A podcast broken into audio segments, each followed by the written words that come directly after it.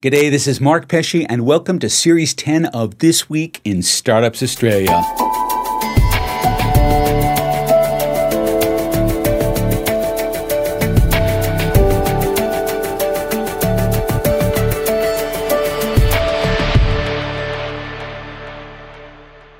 In Series 10, Twista has a singular focus. We're identifying and sharing the story of Australia's world changing startups, the startups that, when they go from zero to one, really do change the world. And not just the startups, but the founders, the investors. Australia is stepping up with some of our brightest sparks working hard to change the world. So come along the journey as we shine a bright light on another of Australia's world changing startups. They come from fields as diverse as agriculture, housing, energy, and finance. These startups at scale will truly change the world. Who's next on our list? Find out in this episode of This Week in Startups Australia.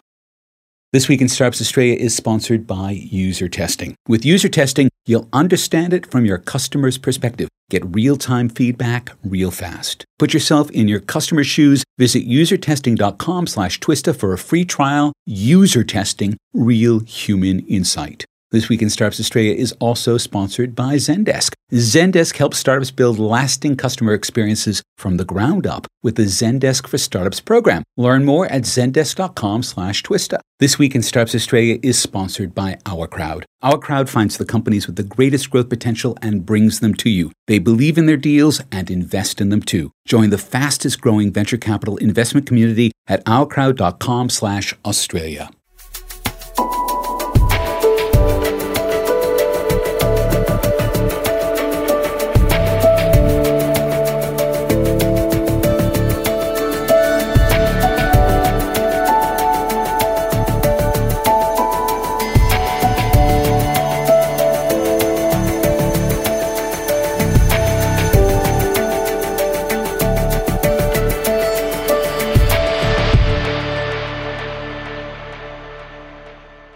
World changing. It's quite a word, it's a lot to live up to. It means more than one thing. It could be about a great scientific discovery or an amazing technical breakthrough, or it could be a radically new way of doing something. This world changing startup, it falls into that category because if it works at scale, it will change the way we live. Now, before we take a deep dive into this world changing business, let's review the four metrics of world changing startups.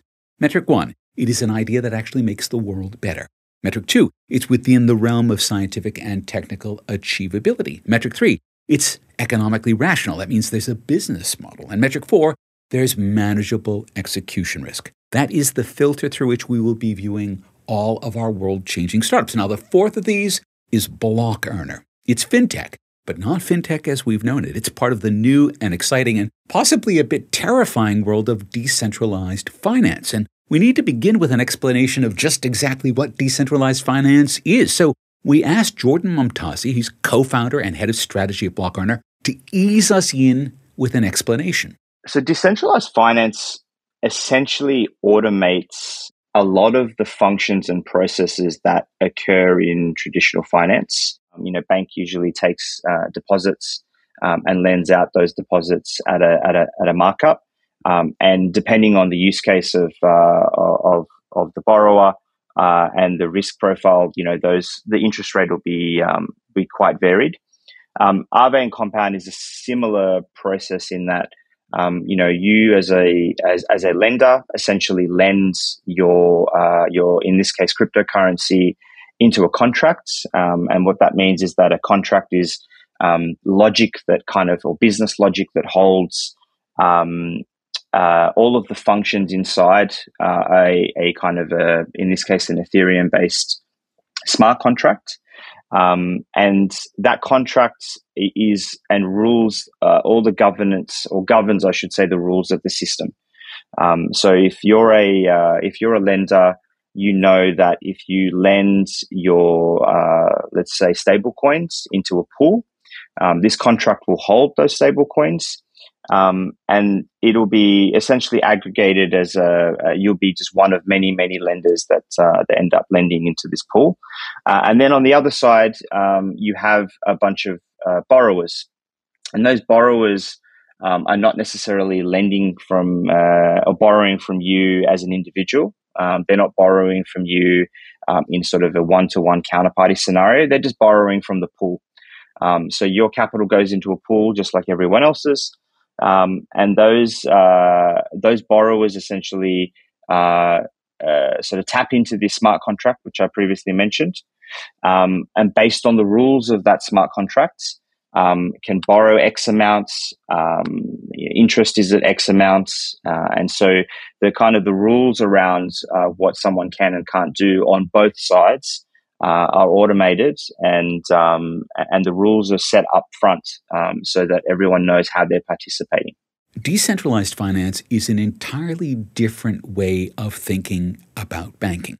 Rather than a bank being that entity over there holding these assets and investing them for depositors, well, the depositors are effectively all partial owners of something that acts like a bank without actually being a coherent entity like a bank, which I, I, it's a bit hard to get your head around. Decentralized finance, or DeFi, is making people question whether they really need banks at all. And that's a question we will ask toward the end.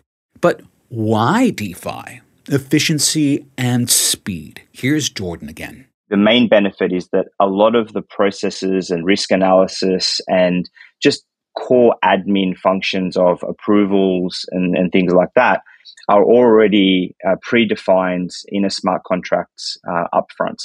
And so you can imagine the efficiency um, that that creates. Um, you can imagine the um, the the efficiency not only in terms of resources to to enable a single transaction to occur, but the actual speed at which something can uh, can happen as well. Speed is great, but speed is pointless if it's too hard to use. And in most situations today, DeFi can only be used by experts who have a deep understanding of how to use these weird new financial instruments, these things known as smart contracts. If you get it wrong, you can lose your money. If you get it really wrong, you'll lose someone else's money. Nothing about DeFi right now is geared to the average person, unlike a bank, which makes it really easy to deposit and withdraw funds or get a loan and all of those things. So, how did BlockEarner meet that challenge? How does Block Earner function like a bank? Here's Jordan again, diving into the details of this bank that isn't actually a bank. So you you deposit AUD, we convert the AUD into uh, into a US dollar stablecoin. That US dollar stablecoin has a number of um, pools uh, in in crypto that um, basically earn yields. Um, and so that yield is really comes from a combination of different places and, and activities and, and sources. Um, I mentioned before this concept of, of borrowing and lending. So that's a, a like a, a, quite an easy way of understanding how you could potentially earn um, yield off, off capital um, in a global pool. Um, there are other ways that uh, that yield is generated, uh, even in those. I mean, it's really just an aggregation of all the economic activity inside crypto. So you've got, um, uh, you know, uh, yield that's generated from securing um, the networks of these various uh, either chains or or DApps, um, and then you've got, uh, you know, borrow lend functions as well. So in the variable uh, context, uh, we choose Aave and Compound, so that USDC is then deposited into one of these pools, um, and then that pool um, algorithmically calculates your yields um, in each block. So literally um, every, you know, call it 15 seconds, um, based on the utilization of the capital in that pool, which you are a part of um, your yields will be calculated uh, uh, automatically and um, and and essentially credited. So your um, your balance uh, will, will go up very very very very quickly and very kind of instantaneously because um, you're you're actually you know earning yields um, every single block that your capital is inside the pool. Um, so that's on the on the variable side. Um, on the fixed side, we we have a couple of counterparties that we work with. Um, they essentially, so we we essentially again take the um, the USDC. If you choose a fixed return, at the moment our fixed return is seven percent. Um, that goes to basically a, a, number of groups that we work with that essentially give us yields that sort of utilize the assets um, across crypto. Um, so that will be a combination of using some of these um, algorithmic pools. Um, there might be some um, some arbitrage opportunities based on the inefficiency of crypto. Um, there'll be a number of, of things that those counterparties, basically professional market makers slash traders slash uh, yield generators, will be doing on their side in order to generate um, a higher return than say you know a, a, two to three percent, which is is kind of where where we're at the, on the variable side at the moment, um, even lower for USDC, um, and uh, we then sort of pass on the uh, that seven percent guaranteed onto onto the user. Um, so that's kind of the difference between the variable option and the fixed option as it stands today. We have plans to add um, not only additional assets, um, but additional kind of uh, potentially additional options as well down the track. Going even just a little way down the rabbit hole of DeFi with Jordan shows us that there is a lot going on here. A lot that's possible, more in fact than any startup could reasonably hope to do at once. But we've established that there's a world changing need to radically rethink how banking works and to decentralize hopefully democratize the business of banking. So that's a big tick. The how of that, that's now down to the right sorts of smart contracts with the right sorts of yields paired with the right sorts of customer interfaces. And yes, this is technically achievable. There's another tick there. But if there's no bank here, how does Block Earner earn a profit? We'll take a look at that when we return. You're listening to This Week in Startups Australia.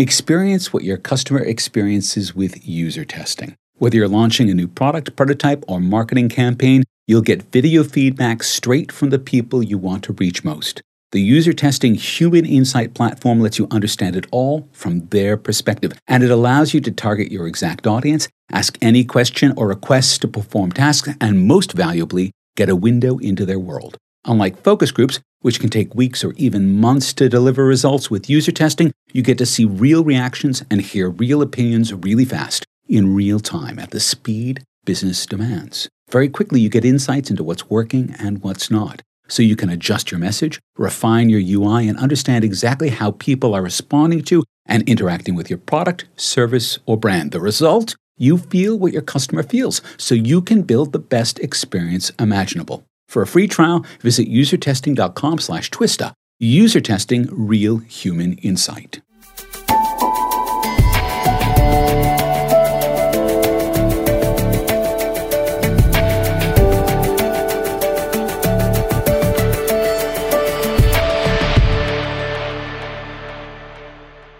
Welcome back to This Week in Startups Australia. We're doing a deep dive into our fourth world changing startup, Block Earner.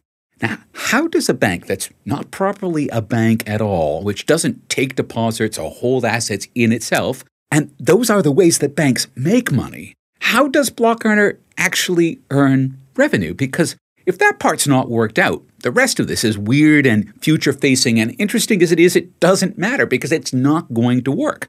So, what's the economically rational basis for doing this? How does Block Earner earn profits?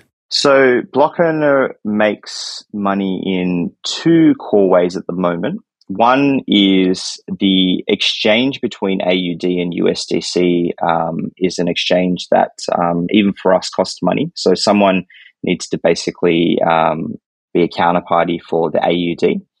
Um, so we make a small spread on all of the transactions that are coming into our network and out of the network. So AUD into USDC and then USDC back into AUD when uh, when appropriate. So we make a small spread there. Um, on the Aave and Compound side, they actually incentivize um, both deposits and uh, so both lending and borrowing via their own native tokens as well as an additional kind of incentive um, sort of a, a, version of yield farming.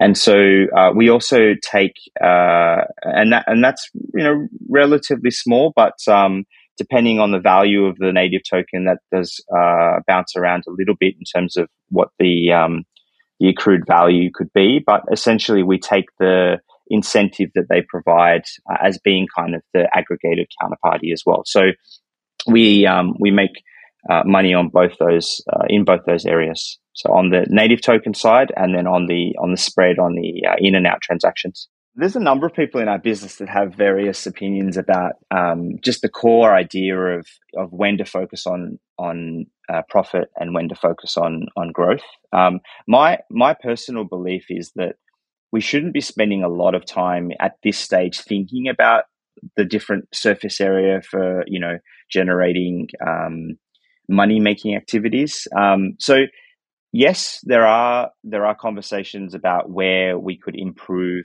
um, the ROI of of the capital for our, ourselves as well. Um, but for us, uh, the focus at the moment is on growth. Um, the focus is on delivering as much value to the customer as we can, um, in a way that you know we we just we just really really focused on um, acquiring users, keeping them happy, and showing them you know the the benefits of being sort of in this via us being in this ecosystem. Um, and so we haven't spent a lot of time thinking about the, you know uh, how do we how do we make more money. Um, but it's definitely uh, something that will happen. So there is a, a fairly narrow path to profits for Block Earner today. As they learn more about the business that they're in, that path could grow wider. But right now, no one really knows very much about DeFi. So the fact that they can run the business on what they're making in effectively what is foreign exchange fees, that's a beginning. But it's just barely a beginning. And that gives them, okay, a small tick for economic rationality. But it is a tick. Okay, so what about execution risk? We'll hear about that and the crypto winter that we're in when we return. You're listening to This Week in Startups Australia.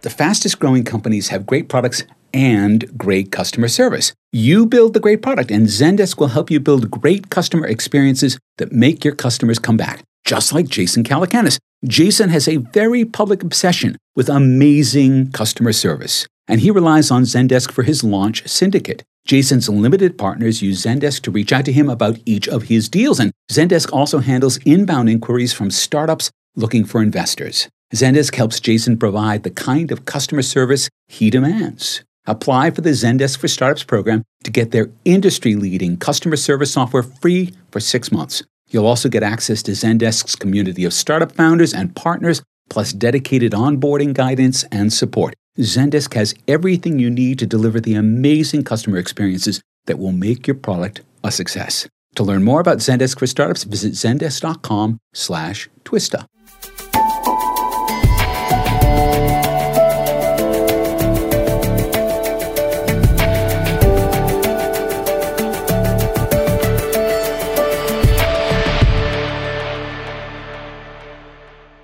Welcome back to This Week in Startups Australia. We've identified the fourth of our world changing startups, Block Earner. Now, the whole world of cryptocurrencies and decentralized finance, it's new, newish anyway. It is largely unregulated, and it's a bit of a cross between a roller coaster and a train wreck. So it's entirely fair to ask Block Earner co founder Jordan Momtazi about execution risk. It's an answer in two halves. The first is about the risks to the business itself. And here's Jordan. So one area is that we, we are we're working in a regulated environment in Australia, and you know even for those listeners who don't know a lot about the space, um, you know most people understand that that it's uh, you know either considered the Wild West or either considered uh, crazy town, uh, and one of the reasons is that they're the rules around what you can and can't do haven't been very well defined um, as a business or as an individual. Um, and so we have regulatory risk. Um, we have regulatory risk around where does um, you know the, the, the major kind of governments around the world, including Australia, where do they land in terms of what is acceptable, what is not acceptable, you know, what becomes legal versus illegal. Um, and so, uh, you know, up until this point, it's been pretty vague, um, although it is getting much better, as you know. Um, so we, are getting more certainty around um, where the Australian government will end up landing uh, on some of the key questions around, particularly around decentralized finance, because it is sort of a, just this new paradigm. Um, so regulatory risk is certainly always on the horizon, um, although I would argue uh, it seems like we're going in the right direction there. Because DeFi is the Wild West, because there is so little regulatory guidance on offer, because there are no guardrails, Blockearner has to be concerned about simply being legislated out of existence. It could happen. It's happened to other similar sorts of firms in other nations. Now, in the absence of a clear, stable regulatory environment, it remains the biggest execution risk for Blockearner. But for all that, it's actually manageable because Australia hasn't yet taken any extraordinary steps to regulate decentralized finance. And as long as block Blockearner plays by the rules, it should be able to operate. But operate within what kind of environment? 2022 has seen the onset of a real crypto winter where prices for some coins dropped to nearly zero. That led to a series of margin calls that have produced a rolling wave of destruction and liquidations. How does a startup manage its execution risk in the middle of that sort of tempest?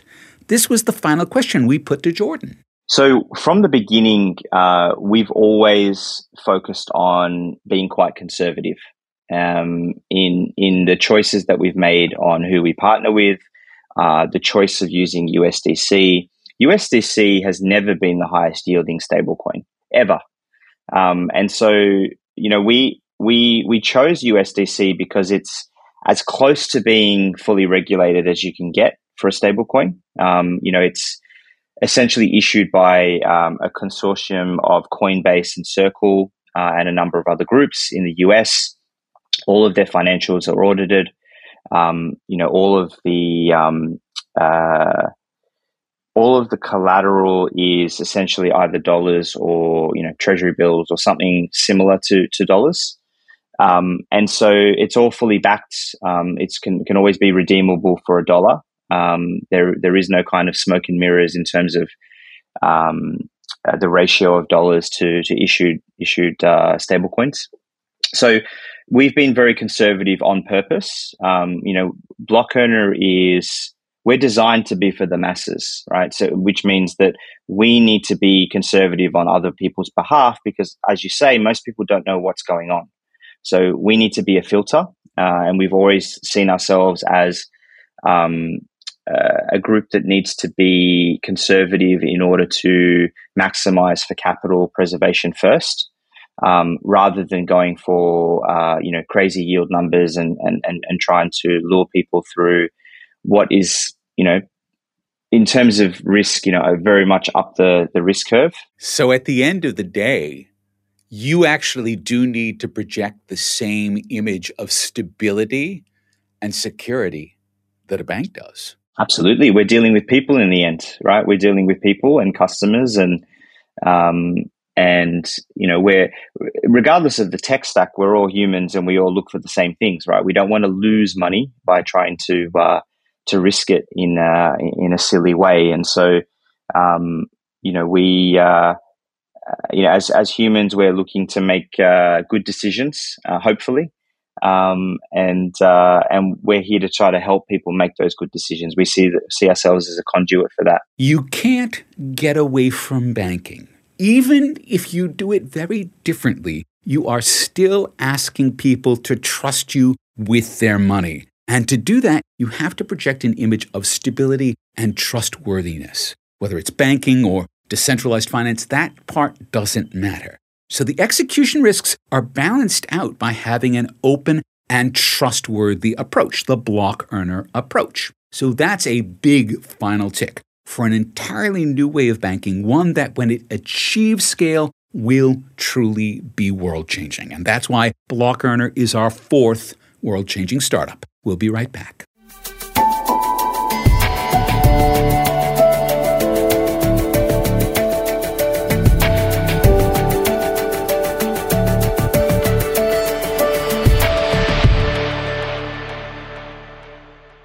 As rising interest rates, inflation, and global complexity throw the stock market into turmoil, savvy investors are turning to alternative investments. Our Crowd makes it easy for you to diversify your investments into a variety of expertly vetted, high growth private companies across stages, geography, and industries like biotech, cybersecurity, and renewable energy. Investments like these used to be reserved for elite institutional investors, but Our Crowd has helped sophisticated investors from over 90 countries across the globe invest in growing tech companies. Every month, our crowd vets hundreds of companies across the globe, then brings you a select few identified for their outsized growth potential. Our crowd backs these investments. They commit their own capital and they leverage their relationships with multinational corporations and global investment leaders to help drive their portfolio companies' growth. Discover investment opportunities beyond the stock market. Join the fastest growing venture capital investment community in the world at ourcrowd.com slash Australia. That's ourcrowd.com slash Australia.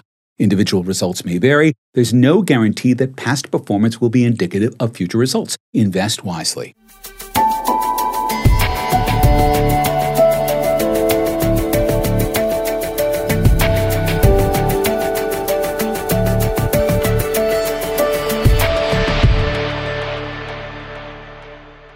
Big thanks to Twista sponsors User Testing, Zendesk, and Our Crowd. Thanks to Jordan Momtazi for coming onto our show. This show was written and produced by Mark Pesce and beautifully mixed by Luke Station. Come visit our website at thisweekinstartups.au. It's got everything. It's got all the shows, all the interviews, all the photos, and all the links to all the stories. So check it out at thisweekinstartups.au. Next time, we'll have another of our news specials, and this time we'll take a look at the post election landscape in Australia, one that is very different from just a few months ago, and learn what it might mean for startups. Until then, this is Mark Pesce, thanking you for listening.